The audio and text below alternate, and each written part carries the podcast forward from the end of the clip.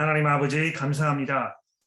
저희들에게 귀한 말씀을 주셨으니 우리가 이 말씀을 겸허한 마음으로 받게 하시고 또 우리에게 꼭 필요한 어, 영의 양식이 되어서 하나님을 위해 사는 데 부족하지 않도록 이 시간 저희를 먹여 주시고 채워 주옵소서 우리의 구주이신 예수 그리스도의 이름으로 간절히 기도합니다.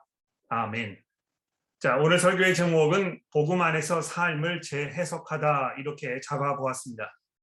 어, 넓게는 성경 전체의 메시지가 그렇고 또 좁게는 이 고린도 전서의 메시지가 그렇습니다만 어, 특별히 오늘 이 본문의 말씀은 예수를 구주로 고백하며 사는 성도들이 왜 믿기 이전과는 전혀 다르게 또 예수를 구주로 인정하지 않는 사람들과는 전혀 다른 시각으로 삶을 이해할 수밖에 없는지에 대해서 설명하고 있는데요.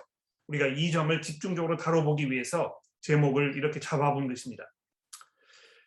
아, 우리가 이 복음을 통하여 이 복음의 눈으로 삶을 이 새로운 시각으로 바라보며 이해하며 해석하게 된다는 것은 우리가 바꿔서 이야기하면 아, 전에는 그렇게 중요하게 생각되었던 것들이 덜 중요하게 생각이 되고 또 전에는 그렇게 대단한 문제로 여겨지지 않았던 것들이 이 중요하게 여겨지는 이런 변화가 일어난다는 것을 말하는 것입니다.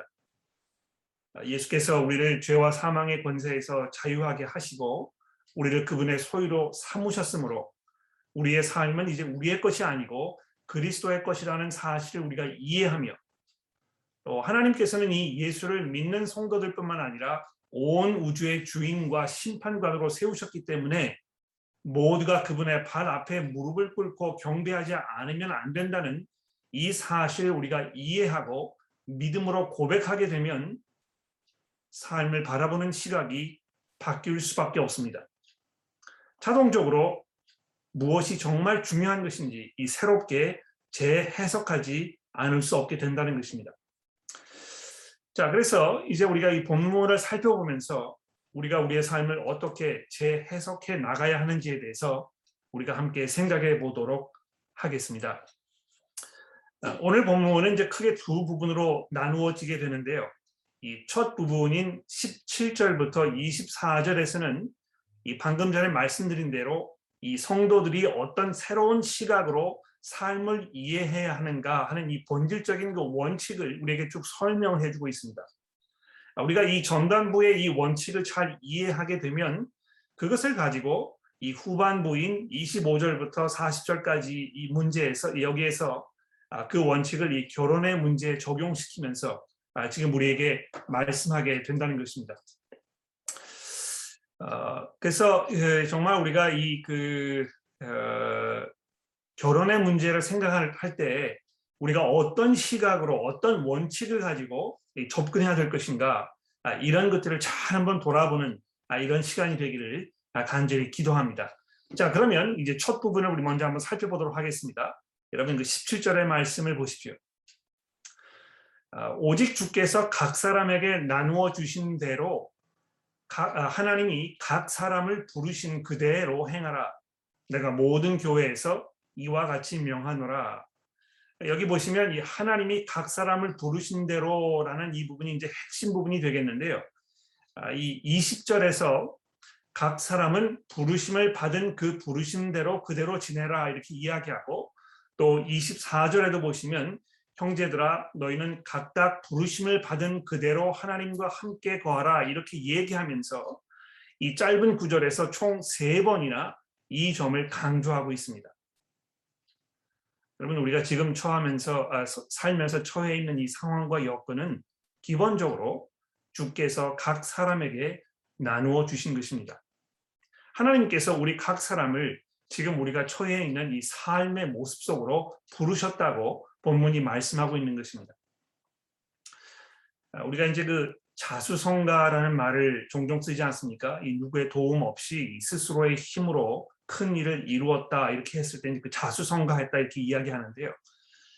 아, 우리가 이런 말을 사용하기는 합니다만 사실 무슨 일에 성공한 사례들을 우리가 보게 되면 아, 그 사람의 수고와 노력 또는 재능이 물론 중요한 역할을 했습니다만 거기에 더하여 그 사람과는 무관한 어떤 그 외부적인 요소들이 아주 절묘하게 맞아떨어진 경우가 대부분입니다.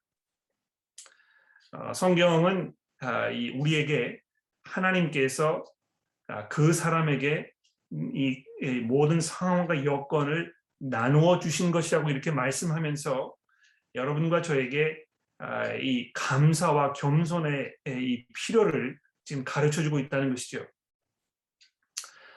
아, 근데 에, 성경의 이러한 가르침은요, 우리가 닥칠 수 있는 또는 에, 지금 어떤 교우 여러분들께서 이미 경험하고 계실지도 모르는 이런 모든 열악하거나 불행한 상황도 포함하고 있다는 것을 우리가 기억할 필요가 있겠습니다. 이 좋은 것 혹은 우리가 좋아하는 것들만이 하나님께로부터 온다고 이렇게 생각하기 쉽지만요. 성경은 하나님께서 때로 우리의 믿음을 연단하시기 위하여 또 우리가 더욱 하나님을 신뢰하고 또 성, 아, 보다 성숙한 믿음의 자리로 나아가도록 하시기 위해서 우리를 더욱 겸손하게 만드시기 위하여 고난과 역경의 상황을 주시기도 한다고 말씀하고 있는 것입니다. 아, 여러분 뭐 이 욥기서의 말씀 우리가 보면서 그 사실을 아, 돌아보았었는데 기억나시는지 모르겠습니다. 아, 오늘 본문의 말씀도 이 점을 잘 설명하고 있는데요. 여러분 그 20절부터 보시면 특별히 이 노예의 신분으로 살고 있는 성도들에게 사도 바울이 뭐라고 말씀하시는지 주목해 보십시오. 20절입니다. 각 사람은 부르심을 받은 그 부르심대로 지내라. 내가 종으로 있을 때에 부르심을 받았느냐? 염려하지 말라. 그러나 내가 자유롭게 될 수 있거든 그것을 이용하라. 주 안에서 부르심을 받은 자는 종이라도 주께 속한 자유인이요. 또 그와 같이 자유인으로 있을 때에 부르심을 받은 자는 그리스도의 종이니라. 너희는 값으로 사신 것이니 사람들의 종이 되지 말라. 형제들아 아, 너희는 각각 부르심을 받은 그대로 하나님과 함께 거하라. 아, 여러분 이, 이, 본문 말씀이 우리에게 뭘 이야기하고 있습니까? 예, 그리스도 안에서 우리가 그리스도를 만났을 때에 그분을 우리의 구주로 고백하였을 때에 아, 이 새롭게 우리의 삶을 이해하지 않으면 안 된다는 것입니다. 아, 여기 어, 그 부르심을 받은 그대로 하나님과 함께 거하라 하는 이 말씀이 마치 그 인도의 이 카스트 제도처럼 아, 계급 사회적 구조가 모든 어떤 그이 아, 사회의 진보와 변화를 원천적으로 봉쇄하여 그 어떤 것도 변하지 못하도록 가로막는 게 아닌가 이렇게 혹시 생각하실지 모르겠습니다. 아, 이 모든 상황을 그냥 그 있는 대로 받아들이라 이렇게 이야기하고 있기 때문에 이 성경이 기본적으로 이 발전과 개선을 가로막는 이런 그 어, 것이 아닌가 우리가 이렇게 생각할 수 있을지 모른다는 것입니다. 그런데 아, 그렇지 않습니다. 이 본문에도 보시면 아, 종으로 살면 살고 있지만 자유를 얻을 기회가 주어진다면 기회를 활용하라 이렇게 21절에 말씀하고 있는 부분을 보면 우리가 알 수 있습니다. 아, 그런데요. 지금 바울 사도가 이 본문 말씀을 통해서 우리에게 주려고 하는 이 가장 중요한 포인트가 무엇입니까? 자유를 얻을 수 있는 기회가 주어진다면 그 기회를 활용하는 것이 좋지만 사실은 자유를 얻는 것보다 더 중요한 사실이 있다는 것을 이해해야 한다는 것입니다. 여러분 사실 이 노예로 살고 있는 사람들에게 자유를 얻는 일보다 더 중요한 게 있을까요? 또 상황을 조금 바꿔서 이야기하면 아, 불치의 병이 걸린 사람에게 치료보다 더 중요한 것이 있을 수 있겠습니까? 또는 이 비자 문제로 고민하고 힘들어하는 이에게 영주권을 취득하는 일보다 더 중요한 일이 있을 수 있을까요? 물론입니다. 아, 복음이 그것을 아주 거침없이 우리에게 말씀해주고 있습니다. 그리스도께서 자기 자신의 목숨을 대가로 치르시고 우리를 사셨으며 이제 우리는 그리스도의 사람이 되었다고 말씀하고 있는 것입니다. 그래서 어, 지금 비록 한 사람이 어, 이 사람의 노예로 살고 있다고 하더라도 그 사람은 이미 그리스도 안에서 참되고 영원한 자유를 누리고 있다고 알려주고 있는 것입니다. 이미 참된 자유가 그리스도 안에서 보장되어 있기 때문에 우리 그리스도인들은 일시적인 어려움을 참고 견딜 수 있는 이 새로운 역량을 갖추게 된 것입니다. 이 본문 말씀과 좀 떨어진 이야기입니다만 아, 여러분 뭐 이 베드로 전서에 있는 그 유명한 말씀 아마 여러분 기억하실 것입니다. 베드로 전서 2장 18절에 보시면 어, 까다롭고 부당한 주인을 섬기는 종들에게 베드로 사도가 뭐라고 말씀하고 있습니까? 그 주인을 계속해서 섬기고 인내하면서 하나님의 정의가 임하는 그때를 기다리라 이렇게 말씀하고 있지 않습니까? 아, 그러면서 21절에 이렇게 얘기합니다. 아, 너희를 위하여 아, 아, 이를 위하여 너희가 부르심을 받았으니 그리스도도 너희를 위하여 고난을 받으사 너희에게 본을 끼쳐 그 자취를 따라오게 하려 하셨느니라. 여러분 우리는 아, 우리가 처한 이 처지를 개선하는 것이 삶의 목적이라는 이 메시지를 끊임없이 들으며 거기에 파묻혀 살고 있습니다. 뭐 이 국회의원이라든지 뭐 수상이라든지 대통령이라든지 이런 사람들을 선출하는 그 선거 시기 전후로 우리의 삶을 보다 풍요롭게 해주겠다는 사람들의 약속에 파묻혀 삽니다. 또 TV 프로그램은 집을 아름답게 꾸미고 젊음을 유지하면서 건강하게 사는 방법을 가르쳐주는 프로로 가득 채워져 있습니다. 아, 각종 소셜 미디어에서는 그런 특권을 이미 누리고 살고 있는 사람들의 사진이나 동영상이 이 홍수를 이루고 있는 것입니다. 아, 그래서 그 안에 살면서 아, 마치 이것이 우리 삶의 기본적인 목적인 것처럼 아, 이렇게 우리가 그이 쇠뇌를 당하면서 살고 있다는 것입니다. 나의 행복과 내 존재 가치는 내가 처해 있는 이 사회 경제적 상황에 직접 연관되어 있다고 생각하기 때문에 이 경제적 여유 또 결혼과 가정 직업과 사회적 지위 등에 대해서 아주 강한 집착을 우리가 갖게 되지 않을 수 없게 지금 사회가 돌아가고 있다는 것입니다. 아, 우리가 이런 시각으로 이런 이해로 우리의 삶을 바라보게 되면 우리의 삶은 불평과 불만으로 원망으로 끊임없는 욕심과 또 필요한 만큼 갖추지 못했다는 이런 불안감으로 가득 차버리게 될 것입니다. 아, 여러분 바울 사도가 빌립보 4장 11절 이하에서 뭐라고 말씀하였습니까? 어떠한 형편에 내가 처하든지 나는 자족하기를 배웠노니 나는 비천에 처할 줄도 알고 풍부에 처할 줄도 알아서 모든 일, 곧 배부름과 배고픔과 풍부와 궁핍에도 처할 줄 아는 일체의 비결을 배웠노라. 내가 능력 주시는 자 안에서 모든 것을 할 수 있느니라. 이렇게 얘기했다는 것입니다.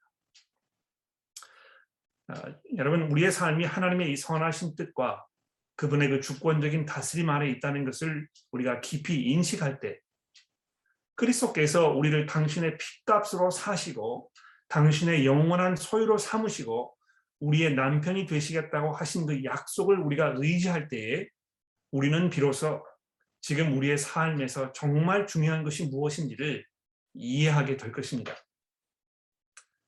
하나님의 말씀을 듣고 그 말씀을 의지하여 하나님을 순종하며 사는 것이 정말로 중요한 것입니다. 그래서 이 19절 말씀에 사도 바울이 이렇게 설명하지 않습니까? 할례를 받는 것도 아무것도 아니요 할례를 받지 아니하는 것도 아무것도 아니로 되 오직 하나님의 계명을 지킬 따름이니라. 자, 여러분 이것은 뭘 말하는 것입니까? 내 사고 방식과 나의 논리와 나의 생활 철학과 내 생활 패턴 이 모든 것들이 하나님의 말씀에 맞추어 가는 작업이 꾸준히 지속되고 또 일어나야 하는 것을 지금 말하고 있다는 것입니다.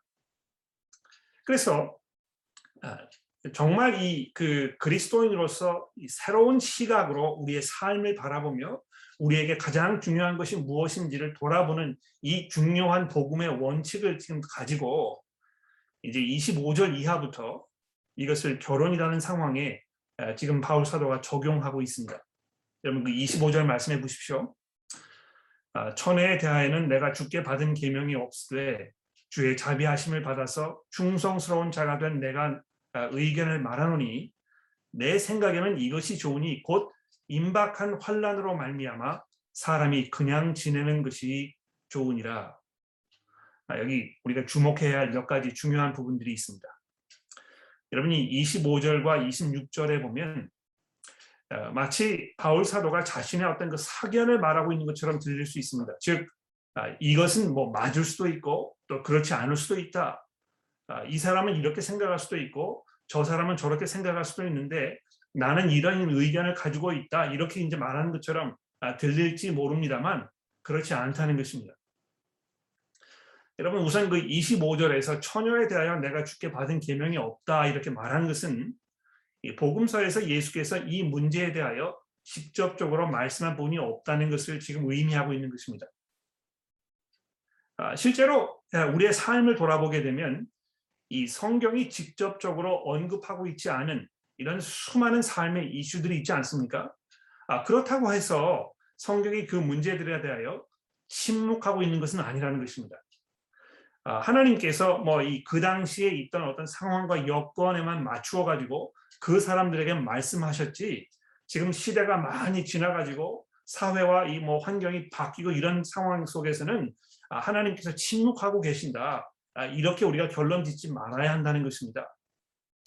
성경은요, 우리가 꼭 알아야 할 이 중요한 원칙들을 말씀하고 있는 것이고, 우리 성도들은 그 원칙에 근거하여 성령으로 거듭난 이 우리의 마음과 생각 또 이 지혜를 가지고 우리가 처한 특정 상황에 대한 하나님의 뜻이 무엇인지를 분별하는 능력을 가지고 있게 되는 것입니다.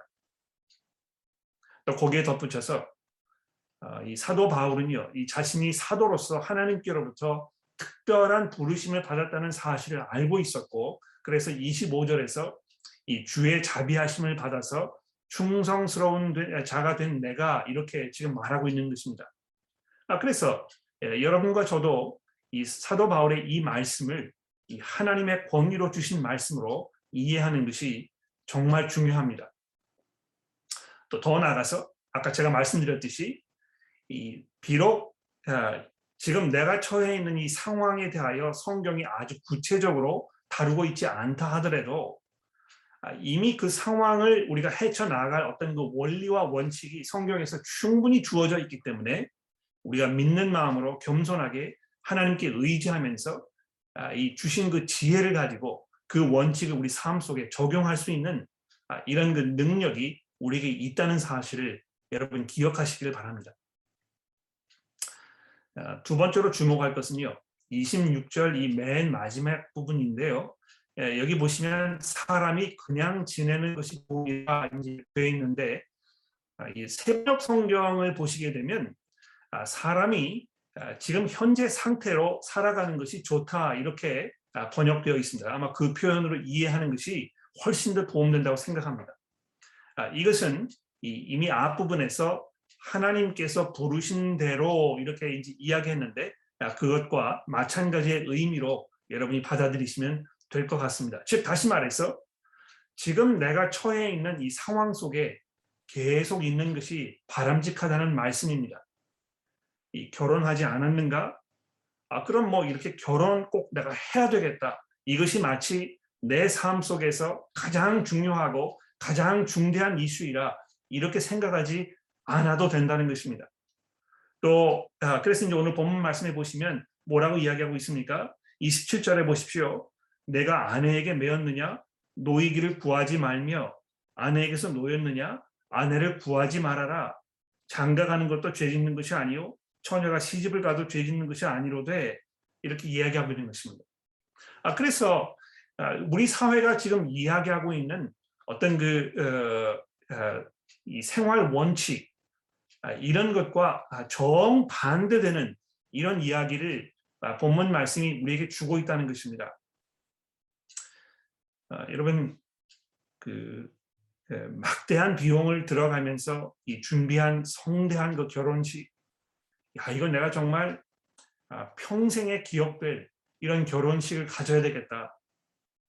그래서 거기에 뭐 어, 어, 남김없이 아낌없이 어, 그 굉장히 많은 돈을 거기에 이제 이렇게 예, 사용하고 이런 거 우리가 보게 되는데요. 아, 그런 계획과 꿈을 가지고 있던 분들이 이 코로나 사태로 인하여 결혼이 계속 지연되고 또 언제 이것이 풀릴지 모르고 아 그래서 아, 정말 내가 아, 계획하고 준비했던 모든 것들이 다 수포로 돌아가는 것 같은 아, 이런 상황 속에서 어, 우리가 어떻게 생각해야 되겠습니까?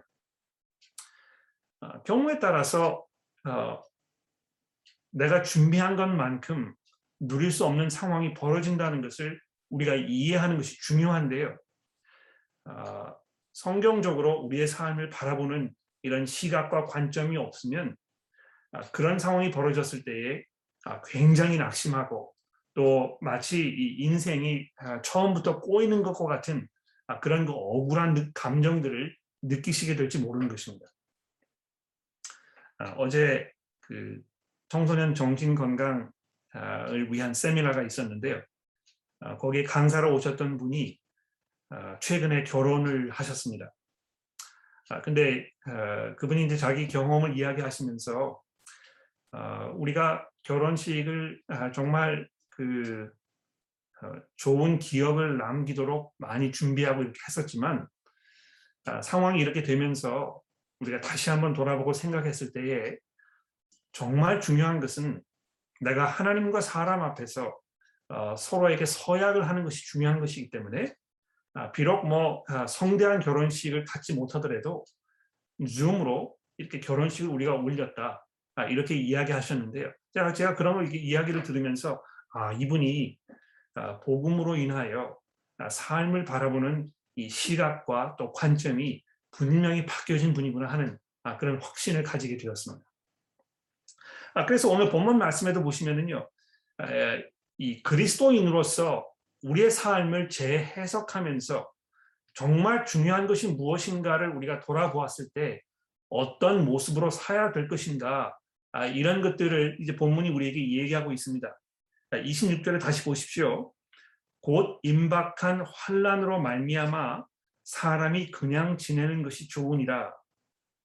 또 29절에 보십시오. 형제들아 내가 이 말을 하노니 너희가 아, 때가 단축되어진 고로 이후부터는 안에 있는 자들은 없는 것 같이 하며 우는 자들은 울지 않은 것 같이 하며 기쁜 자들은 기쁘지 않은 것 같이 하며 매매하는 자들은 없는 것 같이 하며 세상 물건을 쓰는 자들은 다 쓰지 못하는 것 같이 하라 이 세상의 외형은 지나감이니라 자 이렇게 하면서 이 복음으로 지금 우리가 살고 있는 이 시대를 우리의 삶을 새롭게 이해해야 하는 이 부분에 대해서 다시 한번 강조하고 있는 것입니다. 안에 있는 자들은 없는 것 같이, 우는 자들은 울지 않는 것 같이, 기쁜 자들은 기쁘지 않은 것 같이, 왜 이렇게 지금 사도 바울이 말씀하고 있는 것입니까? 우리의 우선순위가 완전히 재조정되어야 한다는 것입니다. 어, 엊그저께 인터넷 신문을 보면서 아, 요즘 한국의 20, 30대 여성들 사이에 아, 결혼이라든지 어, 연애, 연애라든지 결혼이라든지 성관계라든지 출산이라든지 이런 거를 거부하는 풍조가 아, 점점 점점 확산되고 있다는 아, 이런 그 기사를 읽어본 적이 있습니다. 아, 물론 이것이 이제 뭐 아, 요즘 사회에 계속 그 아, 불어나고 있는 어떤 그 페미니즘 아, 여기에 이제 결과라고 생각이 되는데요.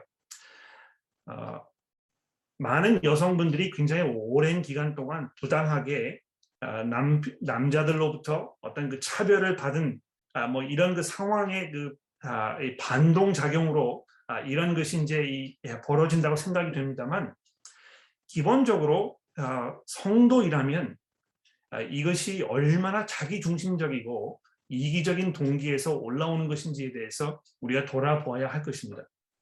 왜 그렇습니까? 아, 이 복음을 이해하게 되면 우리의 삶은 아, 그저 내가 원하는 것, 나에게 가장 좋은 것, 나의 행복과 나만의 어떤 그 에, 목적 이것을 아, 우리가 쟁취하고 이것을 유지하는 아, 여기에 집중되어 있지 않다는 것을 우리가 이해하게 되기 때문에 그런 것입니다. 아, 우리가 예수 그리스도의 종으로 겸손함으로 사랑으로 주변에 있는 사람들에게 나의 자신을 희생하면서 아, 그들을 섬기는 삶을 사는 것이 이, 이 성도의 본연의 모습이라는 것을 우리가 생각하였을 때 아, 우리가 이 결혼의 문제를 어떻게 생각해야 될 것인가? 아, 여러분 뭐 어, 결혼하신 분들은 어, 분명히 이, 이해하시겠죠? 아, 결혼하게 되면 정말 생각해야 될 것들이 많습니다 가족들을 돌아보고 가족의 상황과 여건을 잘 뭐 이 그 만들어주고 이렇게 하는 것이 정말 정말 중요한 경우가 많습니다. 또 그렇게 하는 것이 맞습니다. 왜냐하면 하나님께서 이 가정이라는 것을 아, 우리의 이 사역의 장으로 마련해 주셨기 때문에 그런 것입니다.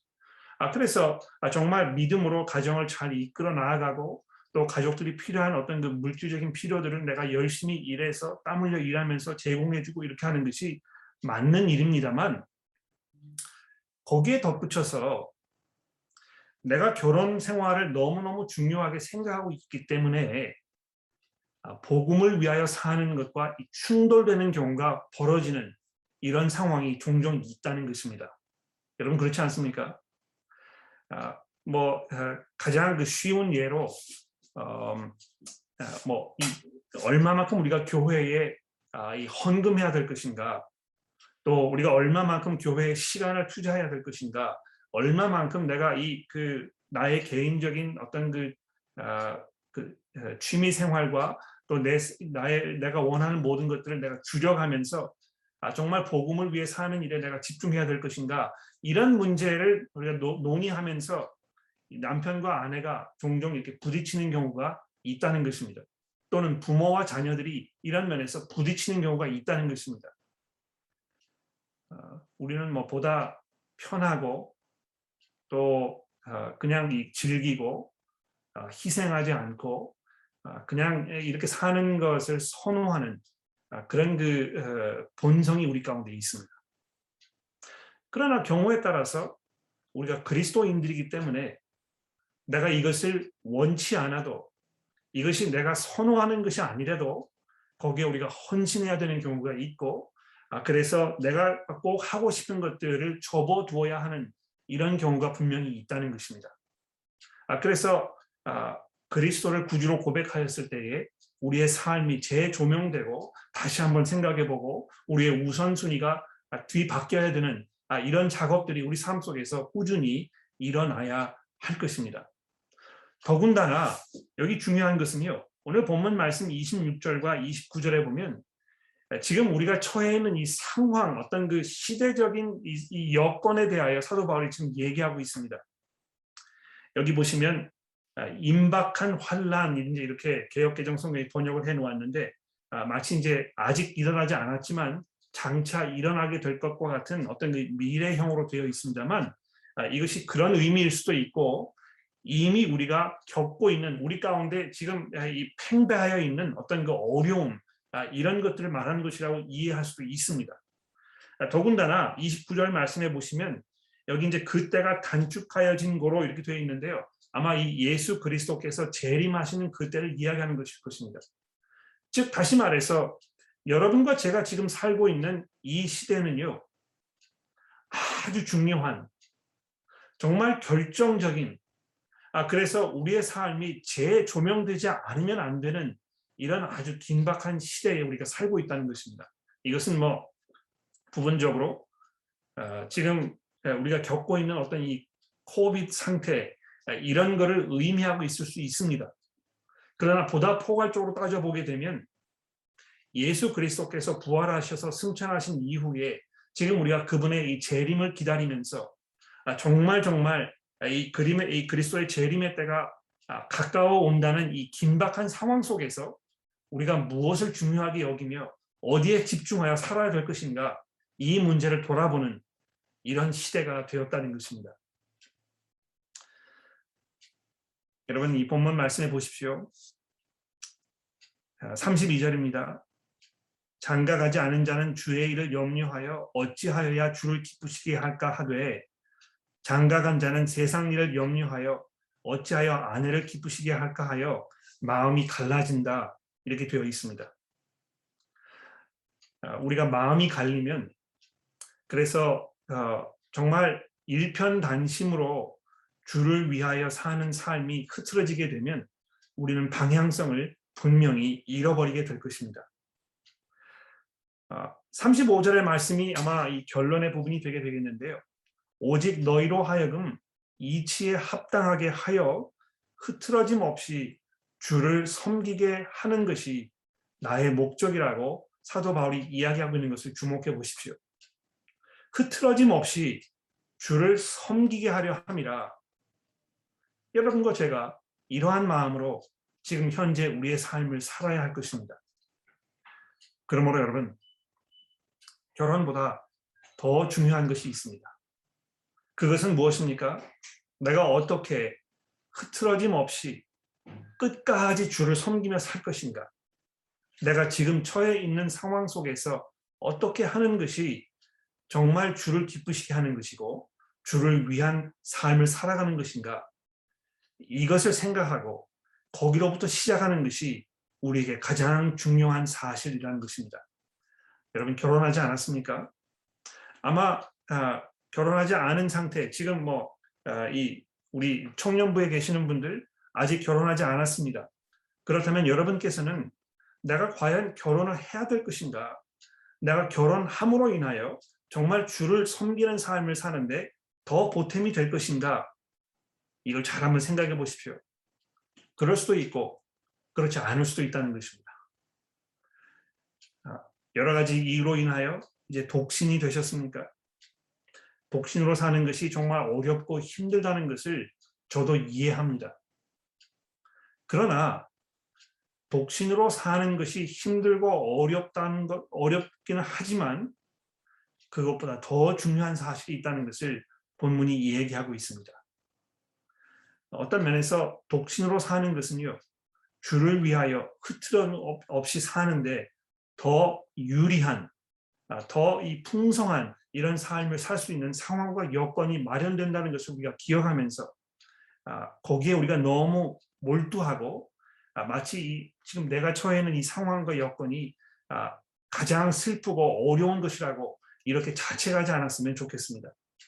물론 이 독신으로 살면서 이 경건한 삶을 사는 것이 어려운 분들이 분명히 있을 것입니다.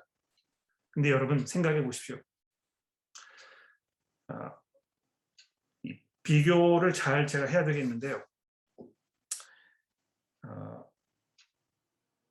동성애 성향을 가지고 계시는 분들이 있다면 성도들 중에도 이제 그런 분들이 있을 수 있겠는데요. 아, 그런 성향을 가지고 계시는 분들이 있다면 그분들이 어떻게 살아야 되겠습니까? 그분들이 주를 섬기는 삶을 살기 위해서 헌신해야 될 것은 내가 그런 성향을 가지고 있지만 그래서 내가 평생 누구와 어떤 그 깊은 뭐 관계를 맺으면서 살 수 없게 되겠지만 그러나 그렇게 사는 것이 하나님께서 원하시는 삶이고 하나님을 섬기는 삶이라는 것을 이해하는 것이 중요하다는 것입니다.